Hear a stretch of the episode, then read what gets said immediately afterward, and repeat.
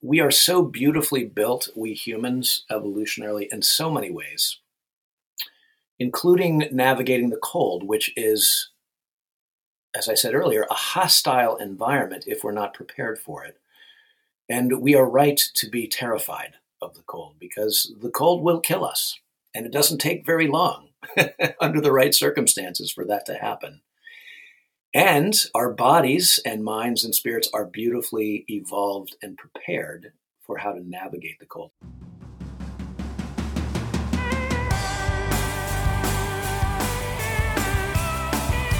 Greetings and love to one and all. It's Ben Hardy, co host of the Terrain Theory podcast. Brother Mike and I invited Dr. Rob Williams back onto the show to walk us into the frigid waters of cold therapy. It's all the rage, and Dr. Rob is all about it and so are we. In true Dr. Rob fashion, he guides us through a fun and challenging interactive cold exposure session at the top of the show. And all you need to do it with us is a large bowl filled with water and ice. So maybe pause for a moment, go grab those things, and get ready to get cold. In this episode, we talk about ways you can get into cold therapy, including some of the products Dr. Rob recommends. One of those products is the Submerge Ice Bath, which is both affordable and compact you can save 15% on a Submerge using discount code Dr. Rob Chill at checkout at submergeicebaths.com. That's D R R O B C H I L L. And we'll put that in the show notes as well. If you're ready to go more high end, he recommends the Nordic Wave at thenordicwave.com. And side note, I ordered a Submerge right after this conversation because no more cold showers for me. Okay, let's jump in. The water's freezing. Welcome back to Terrain Theory.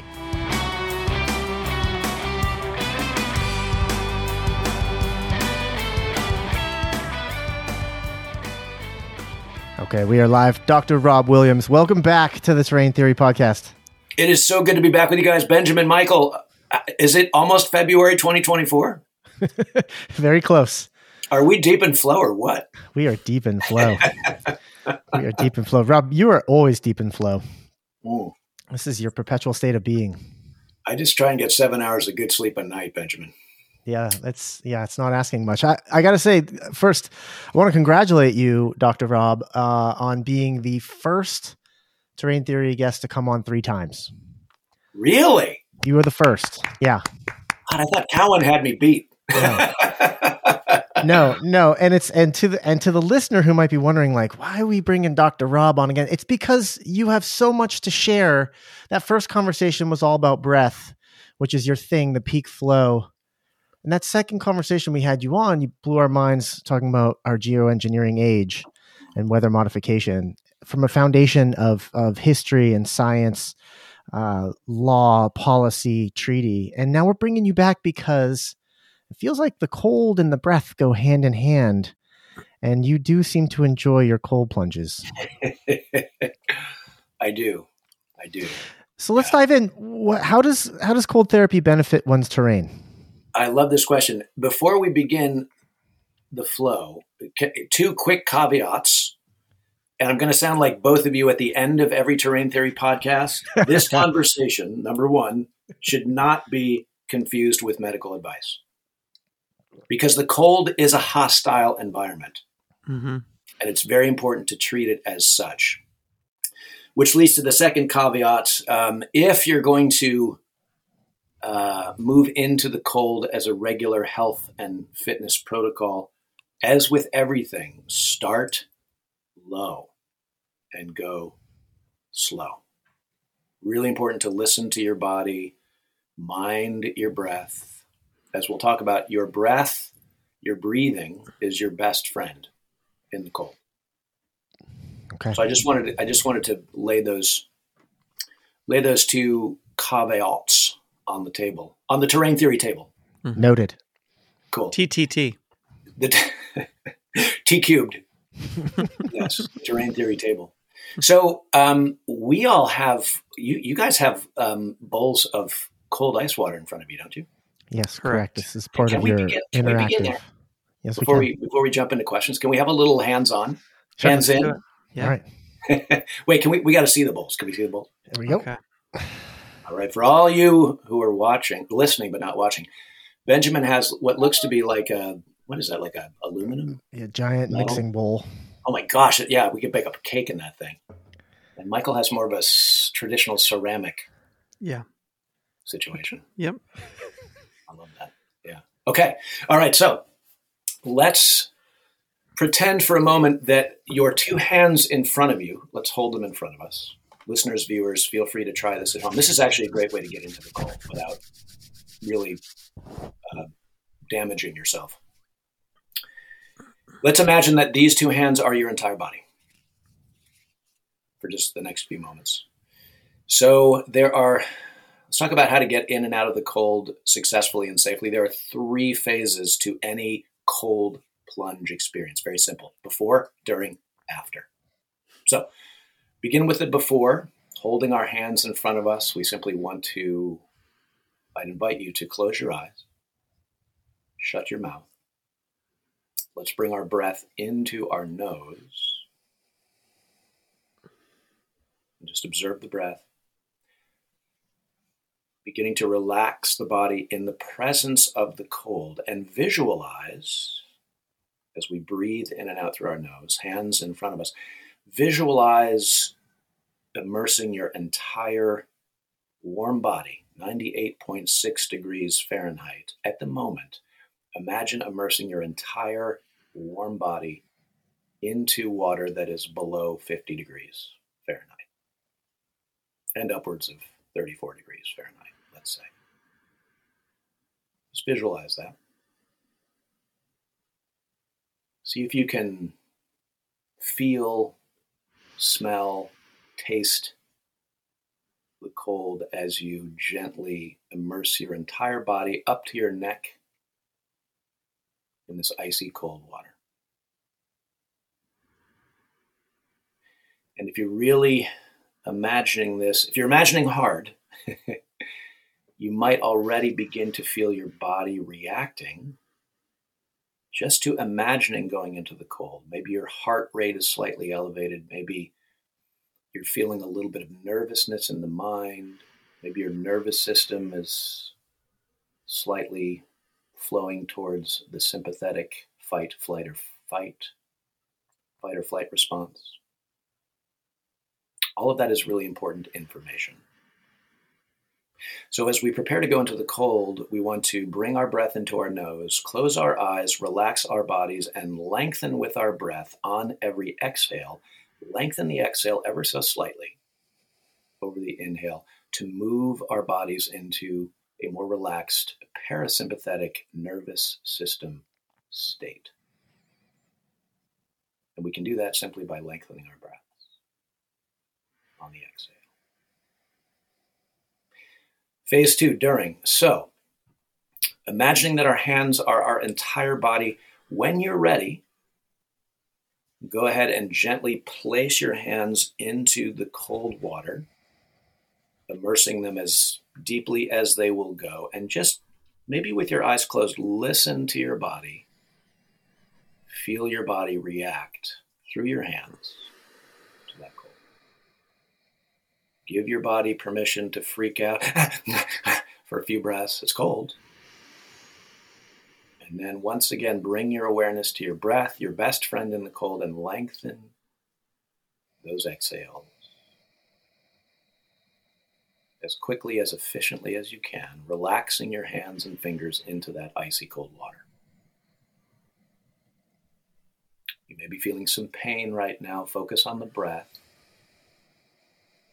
And now imagine sending warmth, heat, fire, good energy from the rest of your body. Imagine sending that down to your hands, your fingers, your fingertips with every exhale.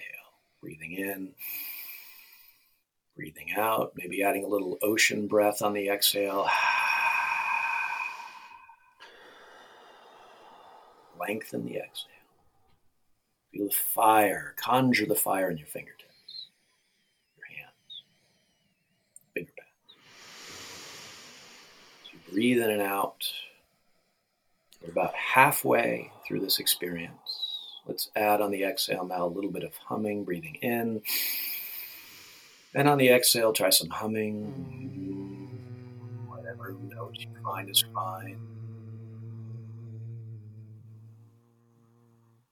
Again, imagining sending heat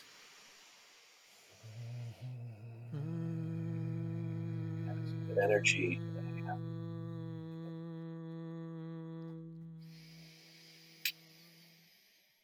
And with just a quarter, 25% of our time left, you might begin to feel your hands and fingers relaxing, maybe give them a little wiggle in the cold.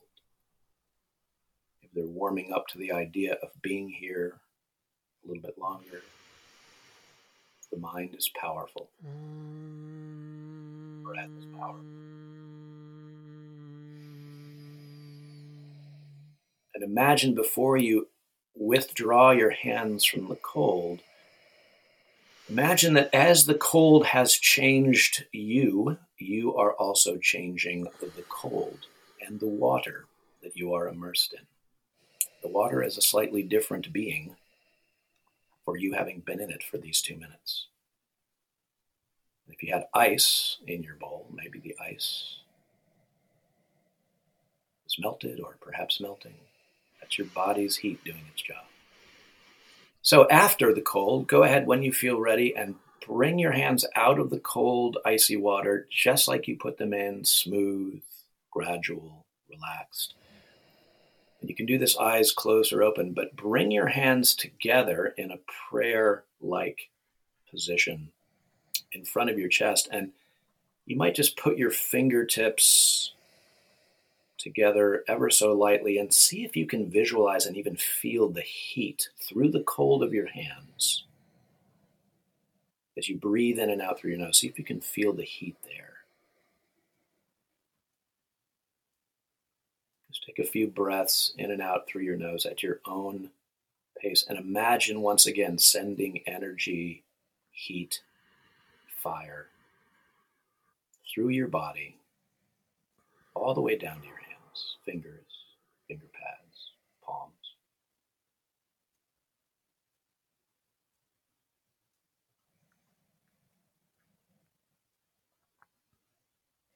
Let's take one last breath in together. Let's meet at the bottom of our next exhale in three, two, one. Take a nice deep nasal breath in.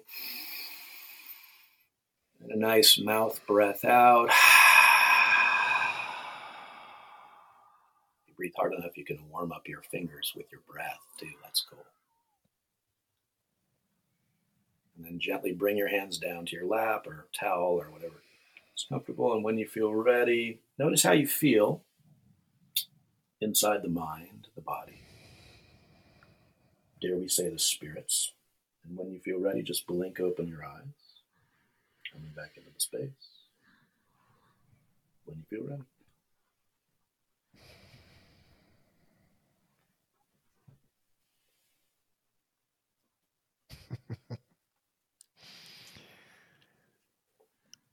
Uh, Brother Mike, shall I go first? Sure, please. Just reaction. Is that okay, Dr. Rob? Absolutely. Yeah. Benjamin, we can see it. For those watching, your hands are, you hold them up. Yeah. Look at that super red. Yeah. I, the, my, my hands, my hands are my, my weakness when I do any sort of cold plunge. Hmm. They're usually the things that I keep out of the cold for whatever. I think it's just because I'm not trained enough. I'm an I'm an absolute amateur, really more a novice when it comes to this. And I was a little bit nervous about this, wondering if I was going to be able to keep my hands in for any any great length. Uh, and so now I'm asking Rob, where have you been on all my cold plunges? because that the the pre makes an incredible difference preparing my mind and my body for the cold. And that is something that i don't do currently. So that's my that's my i could have and i feel like i could have kept my hands in there for the duration of the podcast. Once i arrived at that place i think i could have just kept them in there. Yeah Michael? same. It, it was a it was a wonderful exercise because it it encapsulated a microcosm of every cold plunge experience i've had which was the first 30 seconds are miserable and I want to run screaming away. And then you cross a threshold of a like euphoria and you feel like you can just ride that on for as long as you need that's exactly right yeah yeah in uh, in our peak flow cold plunge training community we refer to that moment michael when you move out of fear and panic in the cold and into a place of more relaxed calm some might call it zen mm-hmm. we call that the shift mm-hmm. the shift and you can feel it Oh, yeah. You're listening for it with your breath, you're listening for it in your body. Typically, in a two minute cold plunge, it comes around the first minute, the end of the first minute. It's different every time, it's different for everybody. Everyone's unique. Everyone's body, mind, spirits are unique. Even the same body. Like there are some mornings I'll get into a two minute or a three minute ice bath and it goes by like that. And there are other days, other mornings I get in, it's like, this is a freaking eternity. Mm-hmm. So let's talk. Let's talk through what this is doing for us. Yeah, and before we uh, before we leave the hands, so um, we are so beautifully built, we humans, evolutionarily, in so many ways, including navigating the cold, which is, as I said earlier, a hostile environment if we're not prepared for it. And we are right to be terrified of the cold because the cold will kill us. And it doesn't take very long under the right circumstances for that to happen. And our bodies and minds and spirits are beautifully evolved and prepared for how to navigate the cold, starting with the palms of our hands, the soles of our feet, and the sides of our face, all of which are comprised of what's called glabrous, G L A B R O U S, glabrous skin, relatively hairless skin. We thermoregulate our body temperature through our epidermal, our skin layer, yes, but also at these three different hot or cold spots on our body. So, Benjamin, when you talked about lifting your hands out of the cold if you're too cold, that's a beautiful protocol, actually. If you're feeling like you're struggling in a cold plunge, take your hands out. Mm. Remove the glabrous skin from the equation in your hands, and you will warm up. Mm-hmm. Hmm. And if you want to challenge yourself, ooh, back down. okay. Yeah. Which is why starting with um, a cold bowl of ice, hands in, or cold bowl of ice, feet in, working the glabrous skin, right? Developing a little resilience there over time. Do that three times a week, two minutes a time while you're watching Netflix or recording the podcast or whatever you're doing. Yeah, it's a really, really great exercise. So I didn't want to let that go since you mentioned it and we could see your the redness of your of your hands there. Everybody, Wim Hof himself feels feels the cold most acutely in our hands, our feet, the sides of our face. When we go skiing, snowboarding, we're outside for a long. Where do we first develop frostbite? Yeah. Those three areas. Mm-hmm. Yeah, yeah. That's why. Yeah, and I'm I'm sure you'll you'll dive into this momentarily, but the, those moments before you dive in, not dive in, uh, put your hands in whatever are so crucial. And i think so many of us get so worked up about oh my god i'm going to do this i'm going to do this i'm going to do this and we have this like sort of dive in culture right? Like okay i'm going to i'm going to make the jump. But uh, to mentally prepare with some breathing and and just and to step back and and and go into sort of a premeditative state um, of course is essential to i think a successful cold plunge. Absolutely. I'm a big fan of the polar plunge. This is the opposite. Right it's a polar plunge. Let's go, everybody! Ah, ah, ah, we run out! We run out! Hooray! Yeah. So, no, this is something completely different. Yeah. Yeah. This is this is a form of meditation, and um, it can be very powerful solo. It can be very even more powerful in a small group of buddies, a merry band of cold plungers, uh, of which there are, of course, more and more, mm-hmm. which is exciting. And to your question, Benjamin, of earlier, like, why do this at all? Like, why, why not just be warm? why not just maintain our body temperature at a perfect 98.6 degrees Fahrenheit all day long, all night long? We all know the answer to the question. It's because as adaptable organisms, we need voluntary stress to build resilience. And I'll say this I, I think there's three really good reasons for cold plunging as a regular protocol. Number one, let me quote Wim the Iceman Hof in my best Wim Hof voice. The cold, I'll translate. The cold is a teacher. cold is a teacher.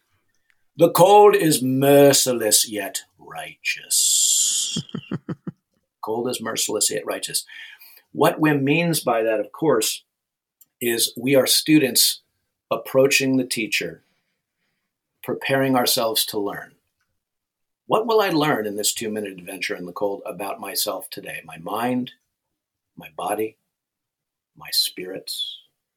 And as I said earlier, every cold plunge I do, I don't know about you guys, every one I do is different.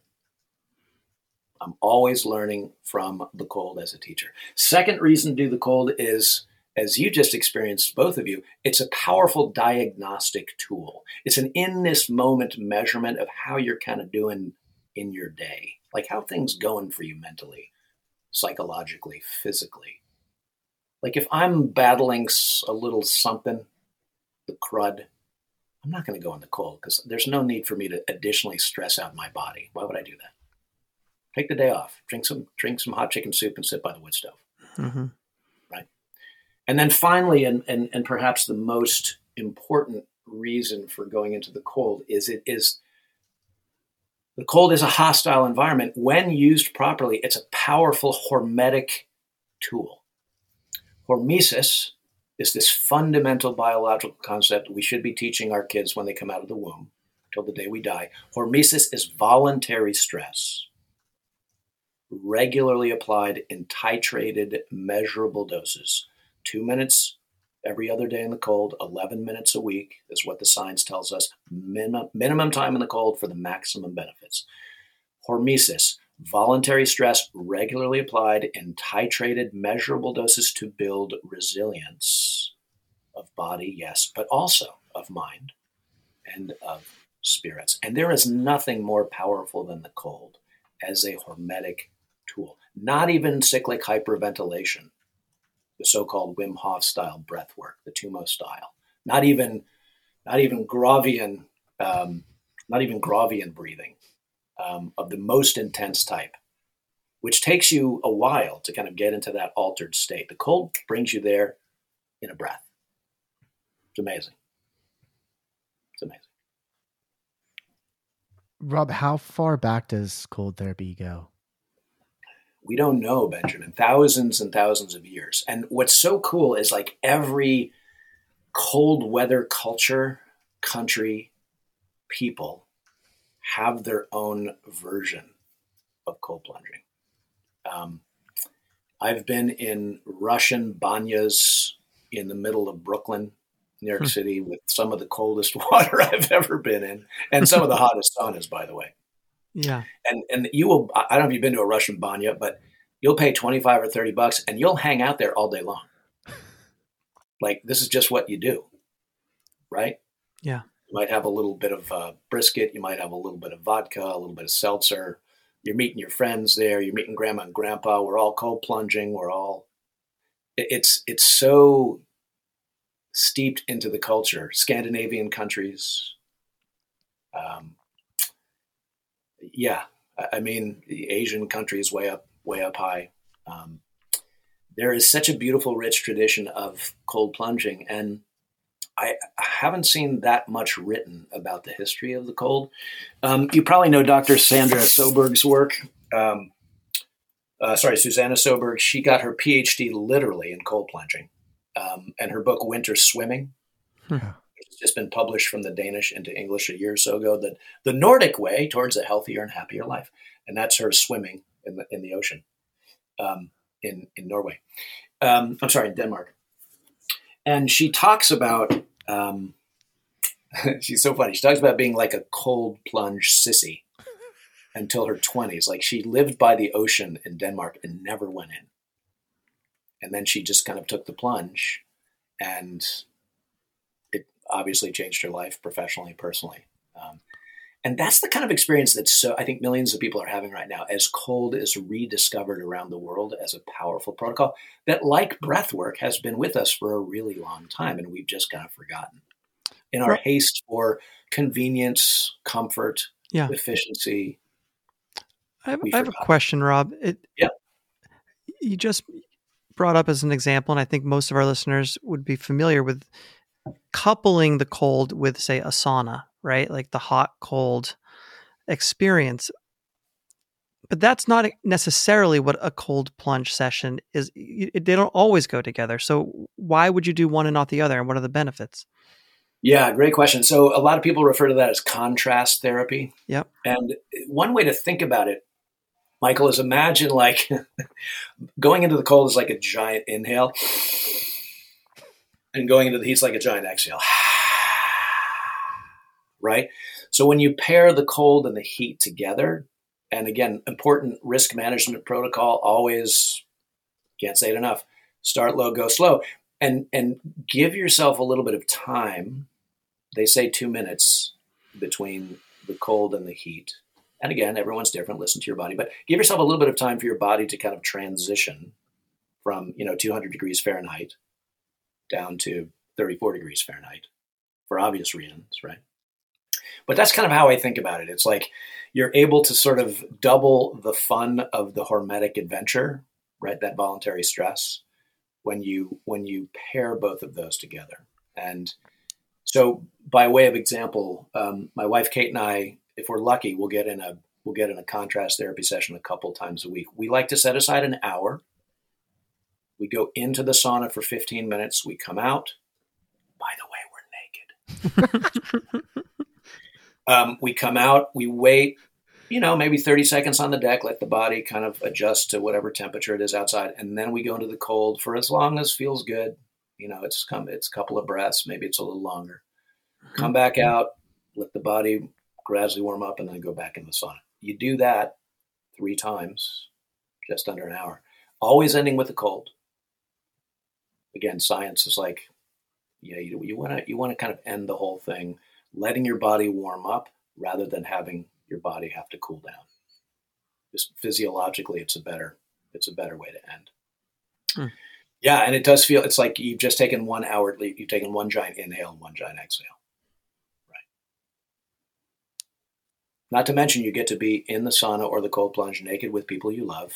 It's a really powerful time to have the, the kinds of conversations in the dark together alone that are sometimes awkward to have, like in the kitchen in the full light of day. Mm-hmm if you know what I mean.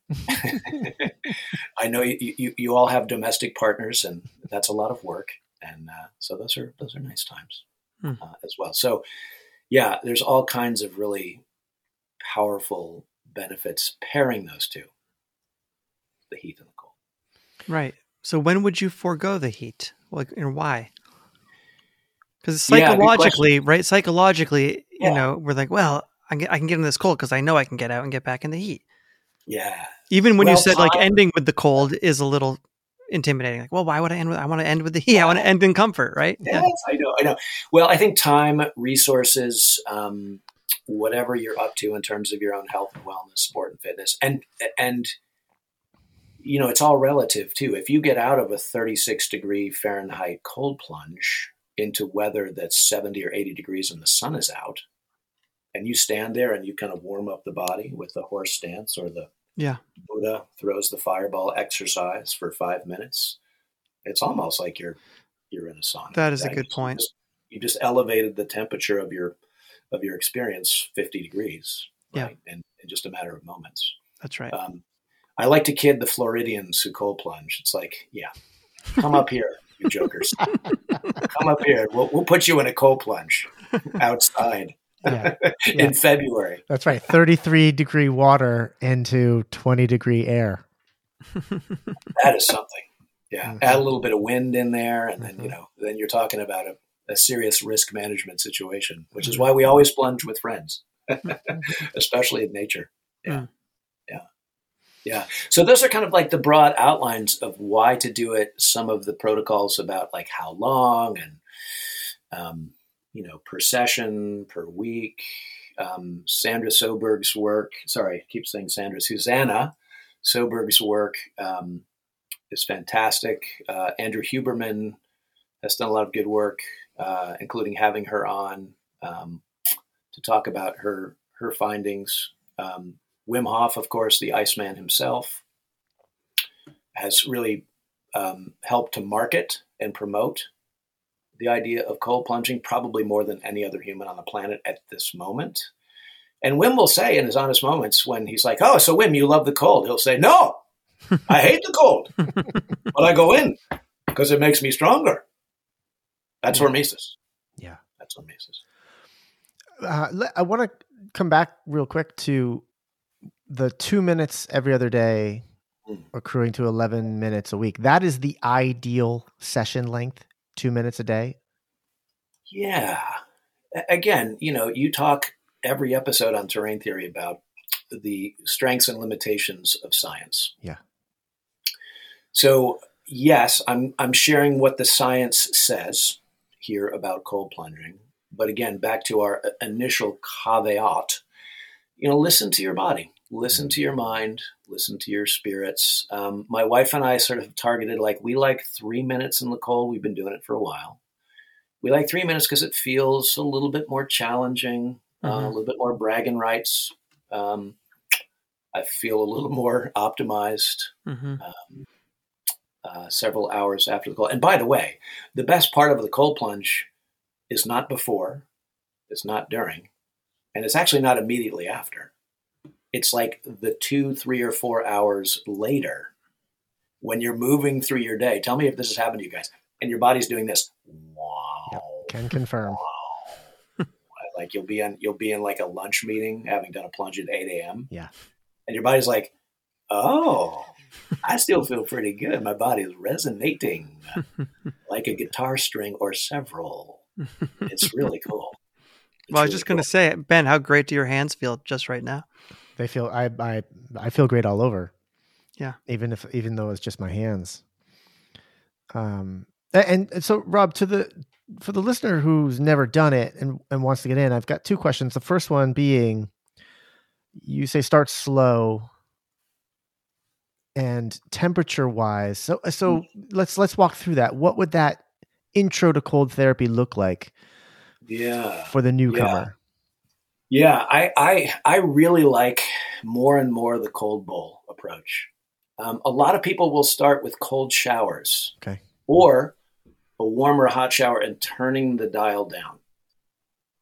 There's a couple of really there's some challenges with cold showers. One is our bodies like to process cold in sort of absolute and overall terms yeah. for best success, which is why immersing your whole body up to your neck, keeping your neck and your head out, for reasons we can talk about, is the best way to sort of really get into cold plunging. When you run cold water over your body, the cold is hitting your body unevenly, and it's. I think it's actually harder um, yeah. to, to, to kind of bring your body around with your breath, right? Um, to to really relax there. But it is a protocol, and it's worth trying. Um, and we recommend, you know, sort of 30 seconds or maybe three long breaths four seconds in, six seconds out, like we practiced. Three of those. And, and, and that helps tie the experience to the breathing, your best friend in the cold, right away. People are like, well, how many seconds? It's like maybe measure in breaths. Yeah. That would be better. Yep. That would be better. Um, yeah. So cold hands, cold feet, cold shower.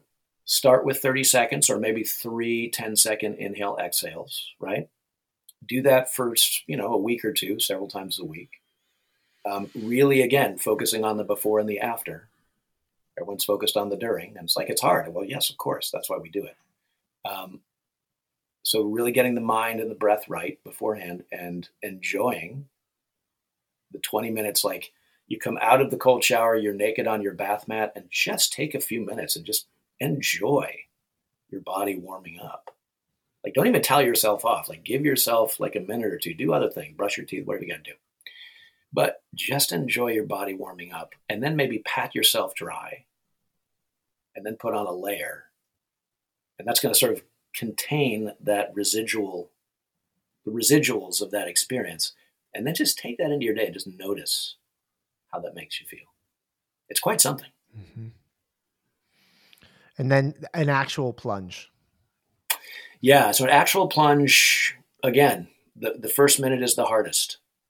So if you can work your way up to two minutes, really listen for that shift, hold yourself relaxed and still in the water. Why do we keep the neck and the shoulders out? Two reasons. When we get our heads, our mouth, or our nose wet, we activate what's called the mammalian dive reflex. And that's as mammals, there's 5,400 mammals on the planet, we're one of them. All mammals are built to submerge for extended periods of time with evolutionary protocols designed to do that. When you get your face, nose, mouth wet, immediately your heart rate drops, circulatory system begins to, it's preparing you to dive, dive, human, dive. We don't want to do that. We want to keep the focus on the breath, the rest of the body, and the cold. The other the reason we don't want to do is because you've got, imagine a big red bottle of wine 750 milliliters. You've got 750 milliliters of blood running through your skull brain circulatory system every minute. And when you stick your head in really cold water, what happens? All of those blood vessels up here constrict. They reduce the flow of blood through your skull and your brain. You're essentially putting your brain in a mildly hypoxic, oxygen deprived state. Hmm.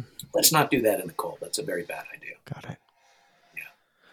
Um, yeah, so that's um, that's the flow. Two minutes, and I should say, self-servingly, um, we do have at Peak Flow a brand new app with all kinds of free cold plunge exercises. Two minutes, five minutes, ten minutes, twenty minutes in nature with some things to consider before you go in and after you come out that are really important to make sure you get in and out safely and and have fun doing it.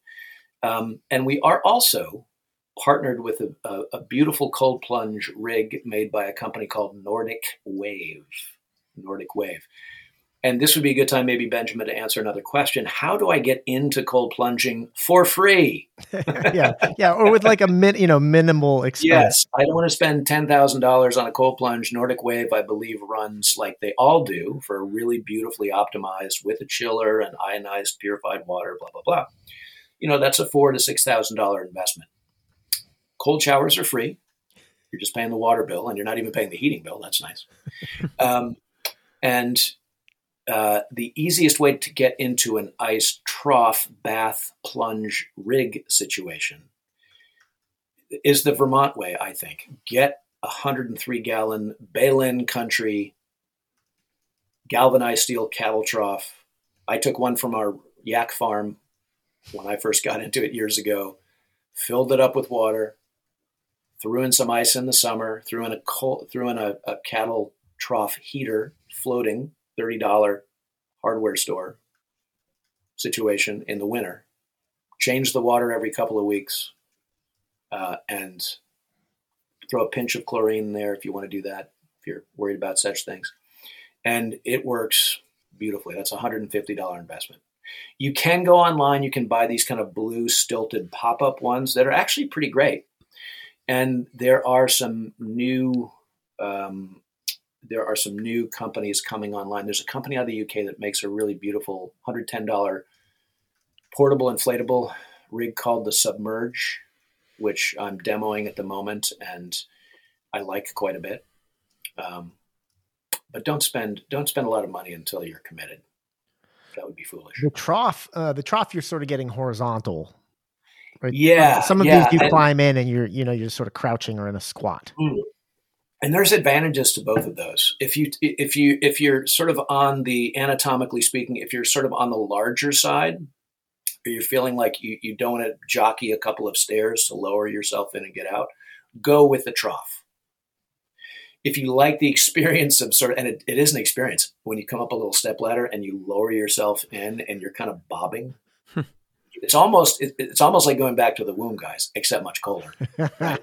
um, you're kind of bobbing there, and it does feel like like a two minute, a three minute adventure. It's like oh, and you're outside and you're looking around, and the snow is falling, and the wind is blowing, and the birds are singing, and the bear and the deer are wandering by, and you're like oh, owls are hooting. You're kind of like oh, this is, this is pretty cool.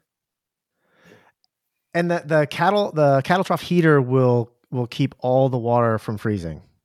Yes. You never had a problem yes. with it, even in you know, very low like cold snaps in Vermont? Very rarely. Yeah. Yeah.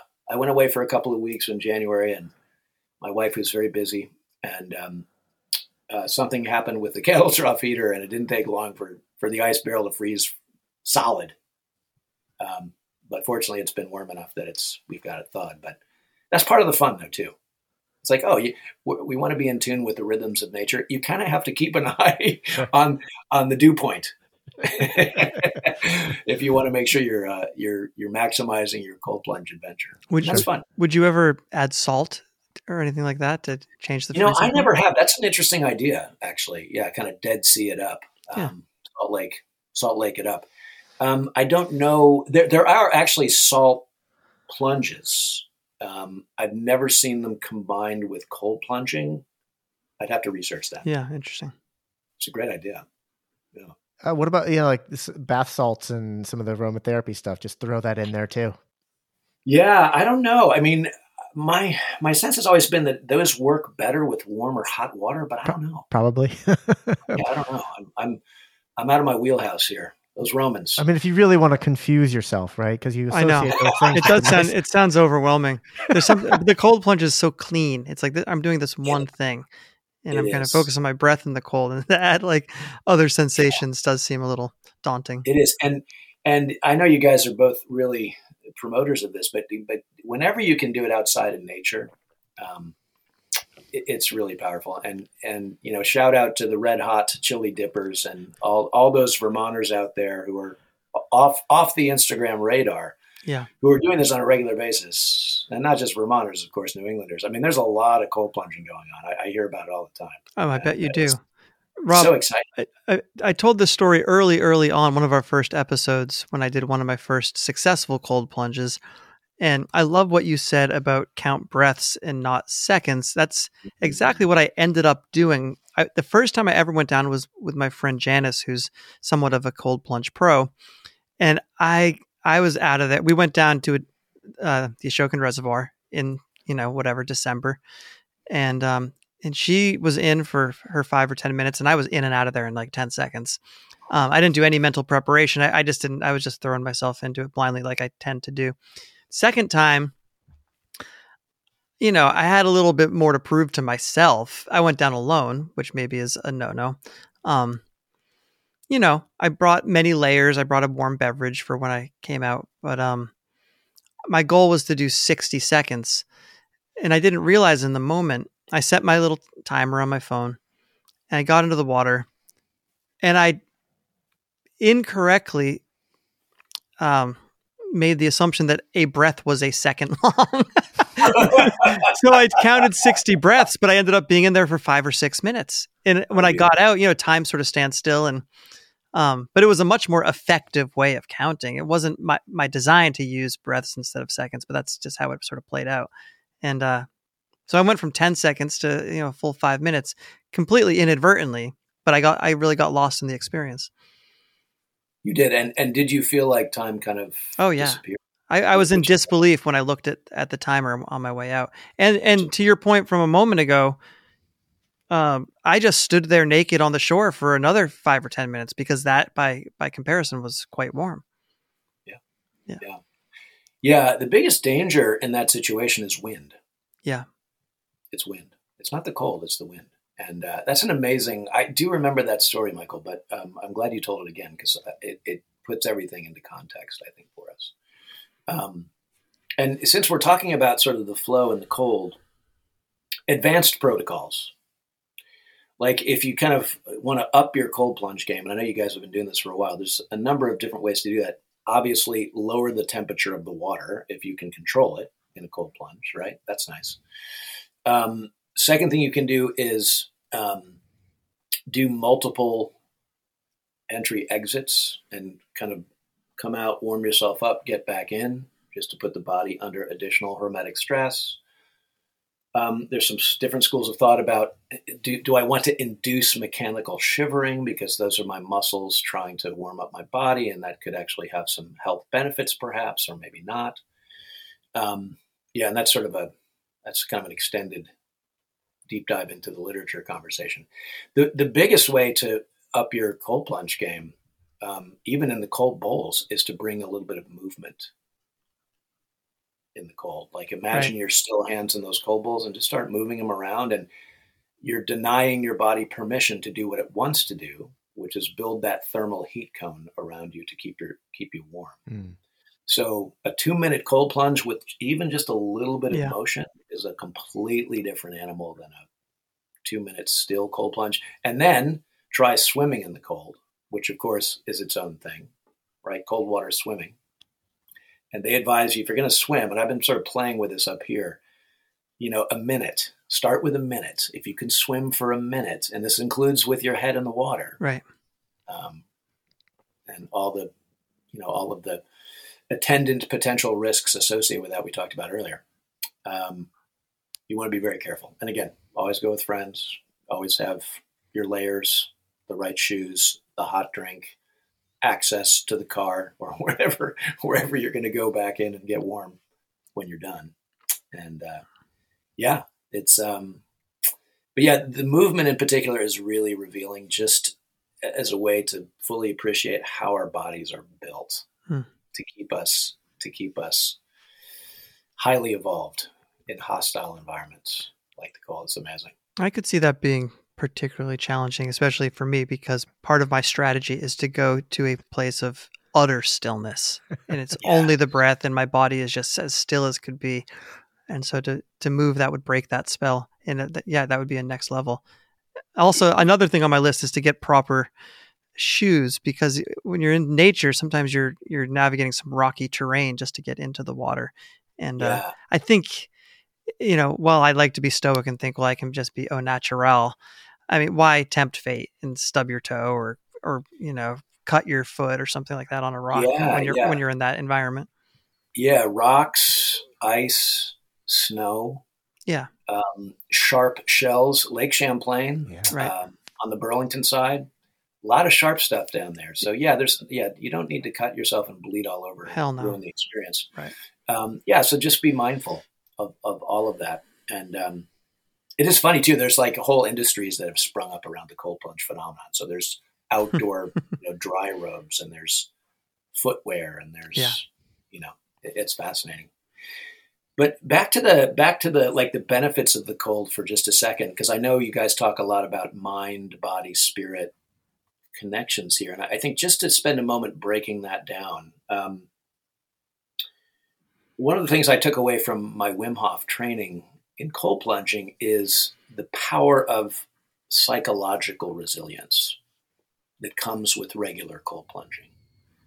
Like, I've been doing it for many years and it doesn't get any easier. when I'm like in my nice warm little cave here doing my breathing before dawn and I know I got three minutes in the ice coming up.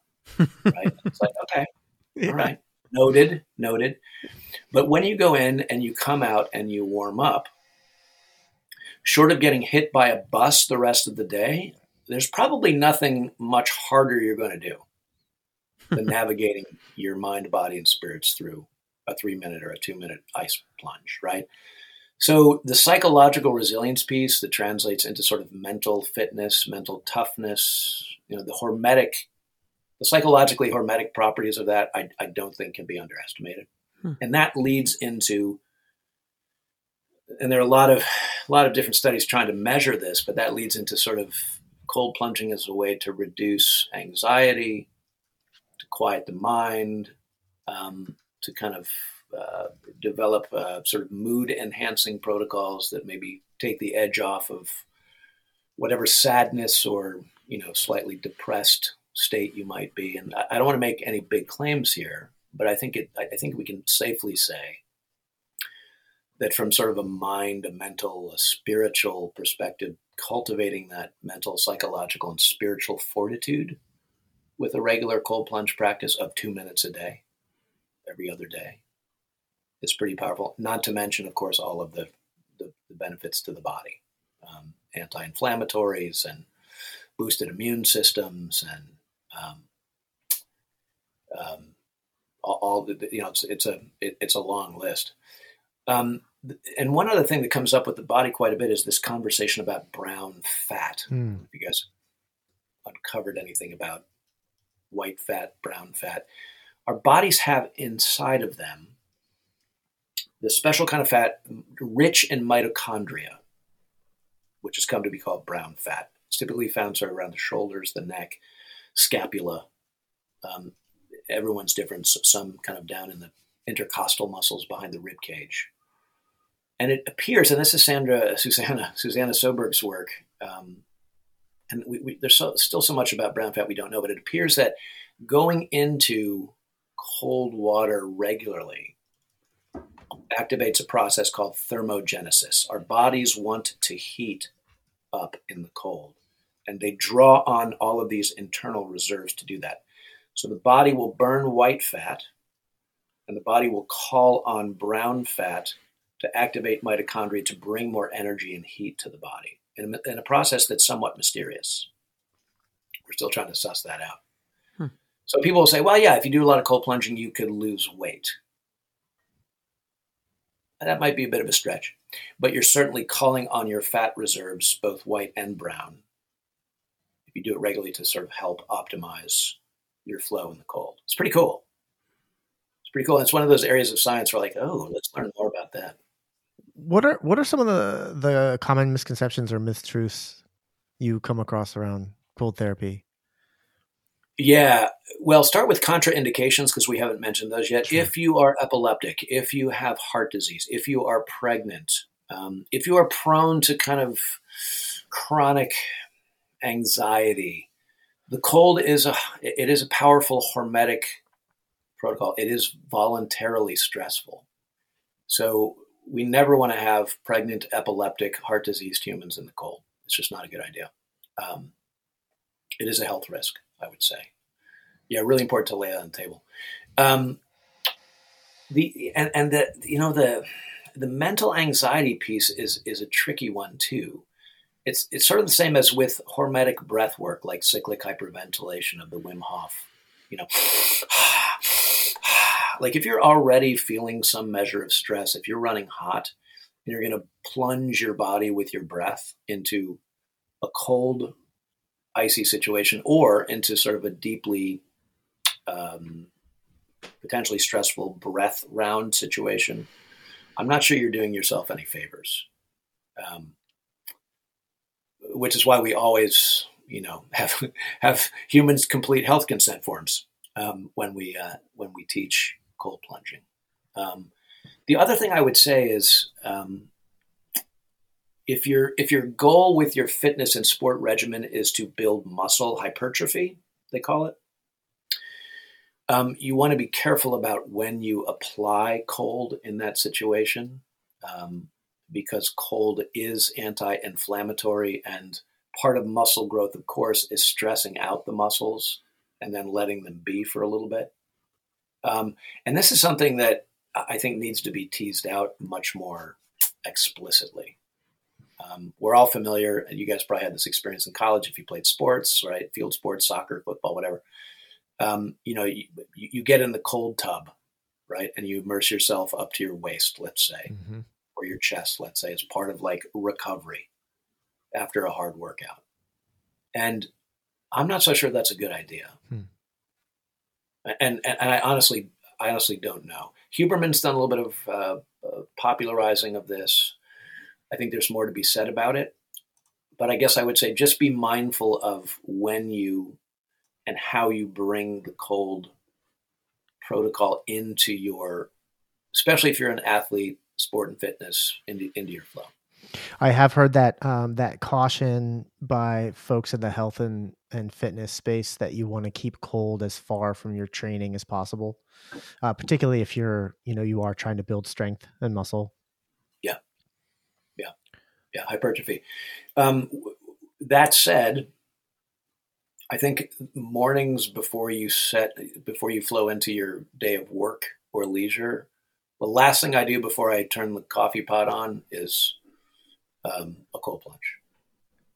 So I'll wake up, do some breathing, maybe go swim, go for a run, um, uh, and then I'll always end with a cold plunge. And that gives me license to come inside with my towel on and warm up in the kitchen and just take five or ten minutes and kind of prepare the waters and the lemon and the coffee and the whatever's. And this is this is like before seven o'clock. Yeah, Yeah. usually around seven. And this is this is um year round, Rob. Um, yeah, yeah. Some people really like the cold close to bed. And imagine, like, you get into the cold, you come out, you're warming up, you crawl into your nice warm bed, you cover yourself with covers, and your body's like, oh, yeah, Mhm, yeah. Let's just, let's just send all the warmth mhm. around. Yeah, I don't use it that way, but I do. I do have friends who and colleagues in the breath work community who really swear by it. And I, again, everyone's different. You know, one thing I've found, Rob, and I, I don't really have extensive experience with this, but on the days where I do bundle up in the wintertime and I go down to the res and I, I do a, a nature cold plunge, I have found that I've maybe it's maybe that it's I've built it up into like this mythological experience where it's like I don't necessarily want to get on with my day after that. I actually just want to revel in the feeling of I just completed that adventure and now I just want to bask in the glow. I I actually sort of want to just check out a little bit or check in. I don't necessarily want to get back to work. You know what I mean? I just want to stay in that space. That's sort Yeah. of the energy that it's it's it's taken on for me, which isn't which is luxurious. It's more like a day off activity as opposed to a day on activity. I haven't found a way to build it into like, okay, now I'm I'm going to get on with my my tasks, my chores, you know. Yeah, that's such a that's a beautiful insight. And why not treat it as sort of a both and phenomenon? Like some days I'm going to go down and bask afterwards, baby, and I'm just going to enjoy. it. And other days, like, oh, I got to get to work. This would be the day maybe you warm up your body naturally, you put the coffee on, and then maybe you take a warm shower. Yeah.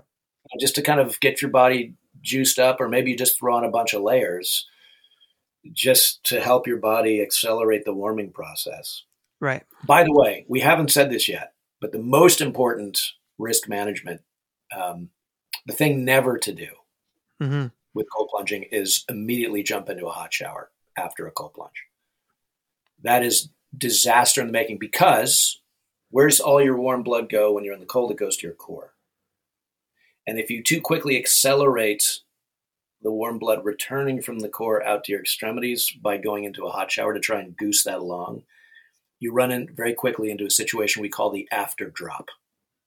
And the after drop refers to what happens when warm blood from your core mixes too quickly with cold blood from your extremities and your whole body is just thrown out of whack. Hmm. Um, yeah. Not to mention, because you can't necessarily, if you're, it's a really intense cold plunge, you can't necessarily feel your fingers and toes quite as uh, acutely as you usually can. So you run the risk of, you know, maybe even, you know, doing some some burning of the skin or whatever, and you- in your in your zeal to kind of rapidly warm up your body.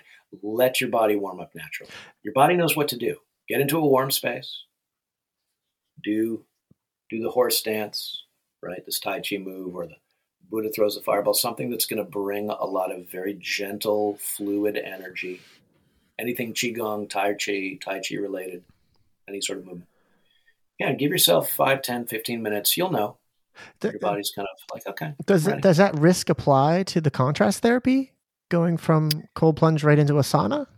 Interestingly, not because um, hot air is much less aggressive on the body than hot water is. Hmm. Got it. It's so fascinating, Benjamin. Yeah, it's um, yeah, such a good question.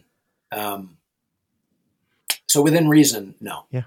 But it, again, it, that- it probably would apply to if you're in the, sh- you know, you're doing the cold shower approach and you flip it to cold and then, okay, I did my two minutes, I'm going to flip it back to hot. You might want to gradually temper it back to hot, right? I think so. Yeah. yeah, I think so. Yeah. I don't know how cold your shower water is, but I'll tell you, we're pulling water out of the ground here Yeah. in a well Yeah, same. at our place, and it is. Same. It's cold. It is Same. cold. But like you said, it's it's very very different when you're when you're not immer- when when you haven't done an in immersion into water when it's just sort of splashing at you. It's a different experience. Yeah, yeah, I find it much harder. Yeah. to do cold showers. Yeah, my wife Kate, she she won't do them. Yeah. Like when the cold, when the cold plunge weren't when they were all iced up, I was gone. I was like, cold showers, babe. She's like, ain't doing it. um, Rob, uh, let- let's go back to the showers though, real quick, because you mentioned that when we get water on our faces, we have that mammalian reflex to dive kick in. Does the same thing happen if we're taking a cold shower and we're letting that pour over our face? yeah, conceivably, yeah, that can happen. So you Yeah. so if you're doing a cold shower, you're better off keeping your head out of the water. keep your head out. Keep your head out. Yeah.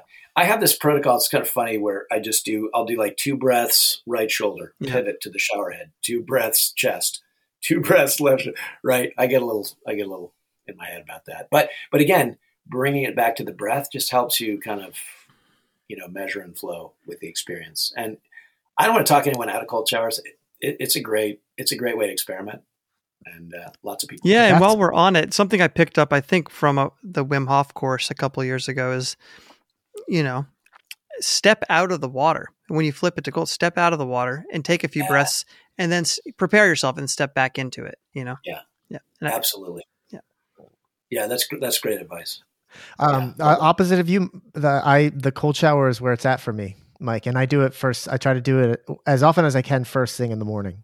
Yeah. and it just fires me up. Now, uh, I have not been as I as I mentioned, uh, coming out of the hand exercise. I have not been doing probably appropriate breathing in preparation and during. In fact, I find I sing really loud and yodel. Uh, I just That- get so fi- I, get, I get so fired up. I'm so energized. So I probably need to just find that uh, that stillness, that calmness. But I, I it's, it's so energizing, immediately energizing, and I find maybe like the singing and the shouting and the yodeling gets me through it. yeah. It, I, I would totally agree, Benjamin. And in fact, um, when I'm in a three minute cold plunge outside on the deck, I have three different breath chants that I use, each lasting about a minute. I don't even use a watch anymore. Um, I learned this from my wife actually, because she she has never taken. She just knows how long. She has a good sense of time, and that's that's amazing too, because then you're not even looking at Yeah. the clock. You're focused on time, whatever time is Yeah. this thing we call time. You're just in the flow with the breath and the chanting and the experience. Mike, it's kind of like, you know, you go into in nature, you come out and you're just you're just kind of you're kind of present. Yeah. And that's really nice. It's really nice. Dr. Rob, any any last words around cold therapy?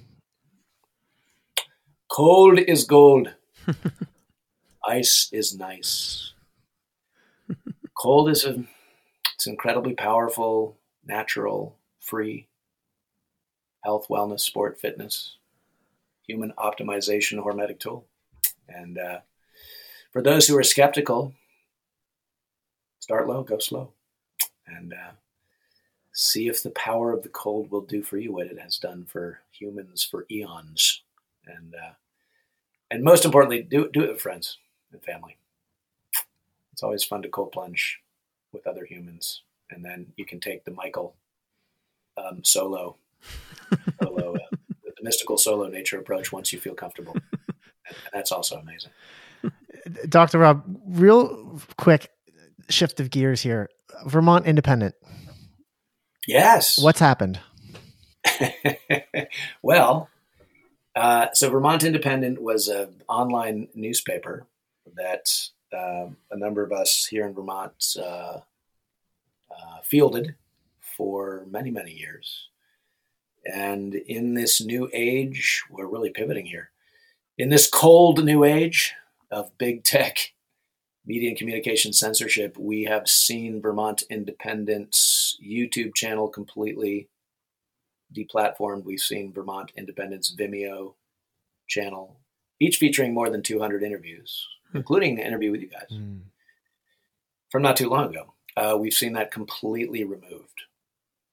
And uh, yeah, all the more reason perhaps to go in the cold. We live in a very strange moment for Team Human, and we really, as a species, have to reckon with what our big tech, I'll use the word overlords somewhat jokingly.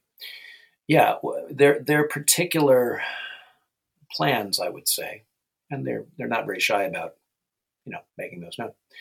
Their particular plans for Team Human. They're not very interested in humans being curious or being controversial or asking questions or engaging in provocative discussion and debate about a growing list of topics, many of which, of course, you cover here on terrain theory.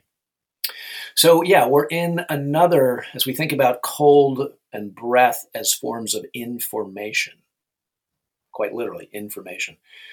We have another information situation to contend with, and that is, of course, our media and communications culture in the 21st century. And I hope that sometime soon we can maybe devote another conversation to what many are calling fifth generation warfare.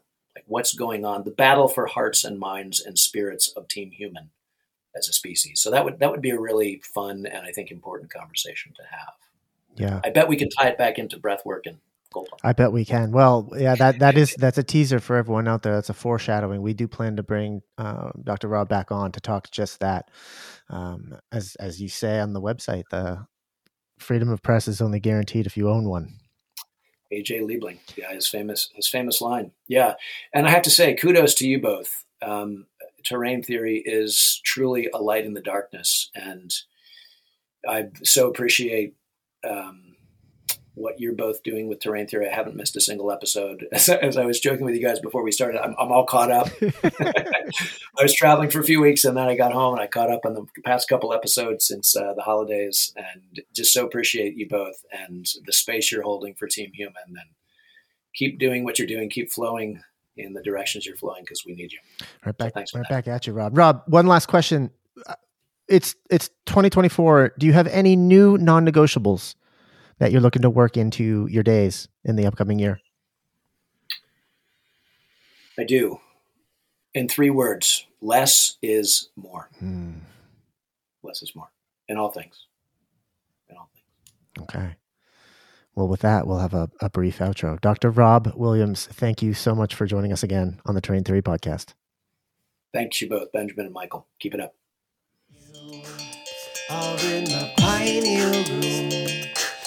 After party, the after party in the pioneer room. You are in the pioneer room. this is it. After party in the Pineal Room. And we both uh we both got bowls of ice water in front of us. I'm tempted to just stick my hands back in and do this whole after party with my hands. I can get my, I get my. It's a little different without. I'll tell you, having Rob guide you through it, Yeah.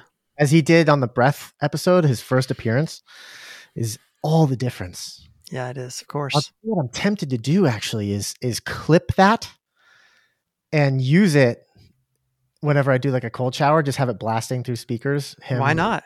Why not? Why wouldn't you? What a resource. Yeah, what a resource. Yeah. Um, that was spectacular. I was definitely, I was definitely a little nervous live on a podcast, putting my hands like my weakness. Yeah, you were, huh? I was a little nervous. I was like, I hope I can do that. I hope like I, I hope I don't have to pull them out. Oh, I normally pull them out. I didn't know that about your hands. That's wild. Yeah, yeah. There's just a, it's it's the one part of my body when I do any sort of cold plunge. I'm like, yeah, Let me ask you this: What about mm-hmm. uh, when you're in your non-cold plunge life? Yeah. How how how do you relate to your hands in terms of hot colds?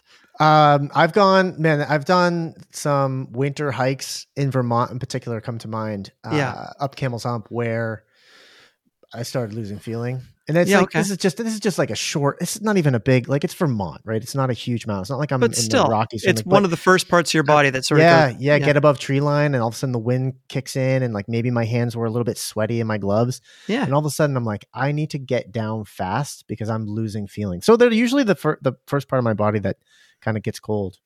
Yeah. Um, yeah. Interesting. Well, it's I only bring it up because between Ruth and I, um, I'm generally generally warm, and she gets cold very easily. But also my hands, I've always had this thing where uh, I sort of unconsciously am ke- always keeping my hands warm, whether it's like keeping them balled up in a fist or pulling them into my sleeve or putting them in my pockets. It's like um, my hands are almost always warm, but I Mm. it's not just that they're naturally warm. I I I unconsciously work to keep them warm. In Mhm. such so when you just brought up that that's like a insecurity for you, it's almost the opposite for me. I, I have a lot of like co- confidence that my hands will rebound quickly and become warm again. Interesting. Yeah. Yeah. Well, yin and yang. I think I'm going in.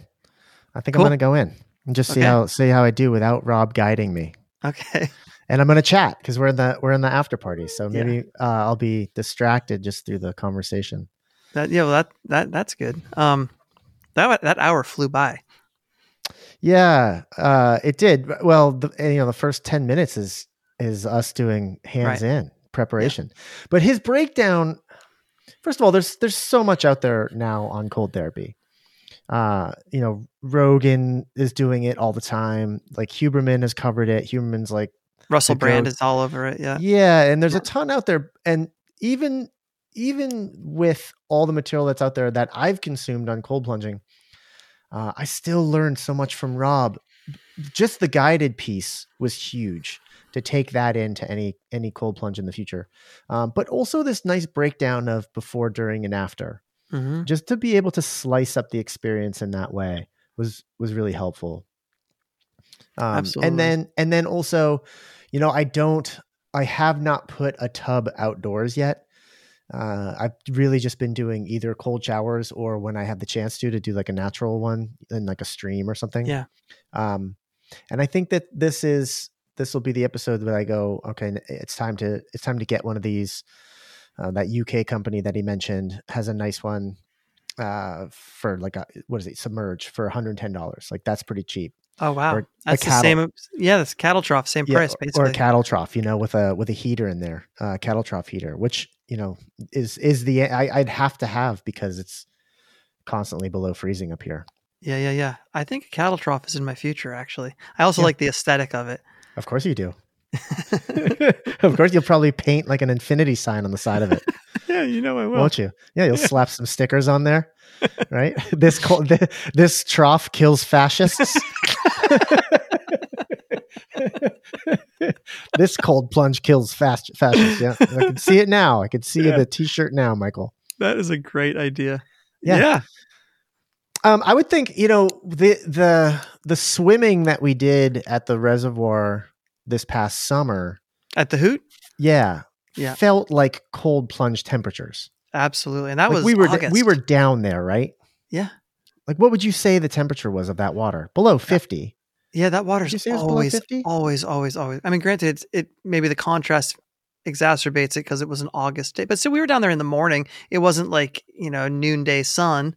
well Um, and it's always it's flowing It's flowing, and it's It's always that temperature. That water is never warm ever.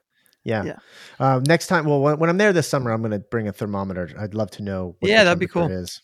Yeah, that's a that's a magical place for the cold dip, especially that. I mean, we probably talked about it closer to that to August when that happened, but that was a magical, magical, magical hour in the Yeah. cold with so Yeah. many friends. So folks, so folks in our circles, and I'm not going to name names, but have have started to question or push back on cold therapy. Um, well, I think actually Amanda Volmer was one who has has spoken out against it, and she was taking the traditional Chinese medicine approach. Uh, so I that that prompted me to just do a little bit of research, like just a little bit, and I found a couple articles that were kind of saying the same thing and I didn't articulate it as well as I would have liked to. It's something that I do want to look into a little bit more. But Yeah. basically, just that cold equals stagnation. Yeah. And when they're talking stagnation, they're just talking like I guess chi, really like the flow of chi through your body. But um, if you're doing contrast therapy, I don't think you have an issue there because you're going from the warm to the cold, and you are getting everything moving. Yeah. And I also think that if you, if all you did in your life was sit around and then event and then do like a cold plunge every like that's obviously i think like yeah okay your chi would stagnate but if you've got a good movement practice on the daily i, I don't see i don't know that that would be as big a uh, an issue but again it's something that i want to look into and then another bit of pushback was just skepticism um that it's gone so mainstream and so we've you know we've got folks in our circles who are anti anything that's mainstream or at least at least you know question everything that's gone mainstream and cold plunging has certainly gone mainstream. Uh, but i also have to think like okay I, you know the folks who are doing it clearly are getting something from it. So even as they'd be misleading the public into doing this thing that's allegedly bad for them, they're also doing the thing that's allegedly bad for them. It doesn't quite add up. And some things, and I think we just have to accept that, like, some things go mainstream that happen to be good for you. Yeah. And that's okay. Yeah, especially the things that are free and easy. Yeah. Yeah. The things that, thank you. Well, yeah, well said. Now, there is a whole industry uh, that's popped up around cold plunging. I mean, cap- capitalism will be capitalism. Yeah, exactly. Uh, I've heard some pushback against Wim Hof too. I mean, there's you know there's some YouTubers out there who do investigative reporting and whistleblowers on the whole Wim Hof thing, and but even people who who are you know in our circle, um, I think more so accusing him maybe of uh, presenting an oversimplification of a more ancient and nuanced art right that it's sort of like the dumbed down americanized version of breathwork is some of the criticism i've heard I would love to if you could send that to me. I'm I'm amazed because I don't think anything he does seems dumbed down.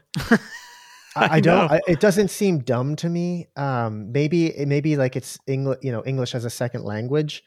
That he doesn't have the same grasp of the English language to be as articulate as he might be in his native tongue. But even even with that limitation, which I don't don't think is a great limitation, he is quite poetic agreed about the cold. Uh, so I, I I see it as anything but dumbed down. And then of course there's what he's been able to do and what he's been able to achieve. And also what he's what he single-handedly has gone on to maybe not prove but like provide evidence for from a science like physiological standpoint that we previously didn't think was possible. Yeah. So the, the the results speak for themselves I think so. I think so. And I also think that he he approaches it there's a reverence. You know, he has a real reverence for cold and and similar to how Veda Austin has a reverence for water.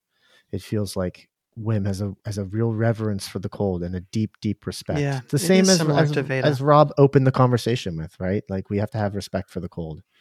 The yeah cold that's can a, kill you. it's a good comparison wim hof and veda austin and just having the respect for the elements there's almost like that is an animism element to to what they're bringing to it which is a word that that we've spent some time with especially in our ishmael uh, ponderings for sure um, i also i think like a lot of people myself included we get excited about something and we we tend to want to go all in right away but I, I appreciated that rob many times in our conversation said just start slow like baby steps no need to to overdo it. And i think that's where the problems and the criticism probably crop up is when people just don't take the time to to ease themselves into a new a new th- new new habit stack Right, right, right. Like Mike. they like they see like just a mushroom poking out of the ground, and they go, "I'm going to eat that," or, or like cold plunging. Cool, I'm going to go solo cold plunge down at the reservoir in the coldest wa- water possible on my Yeah. second experience.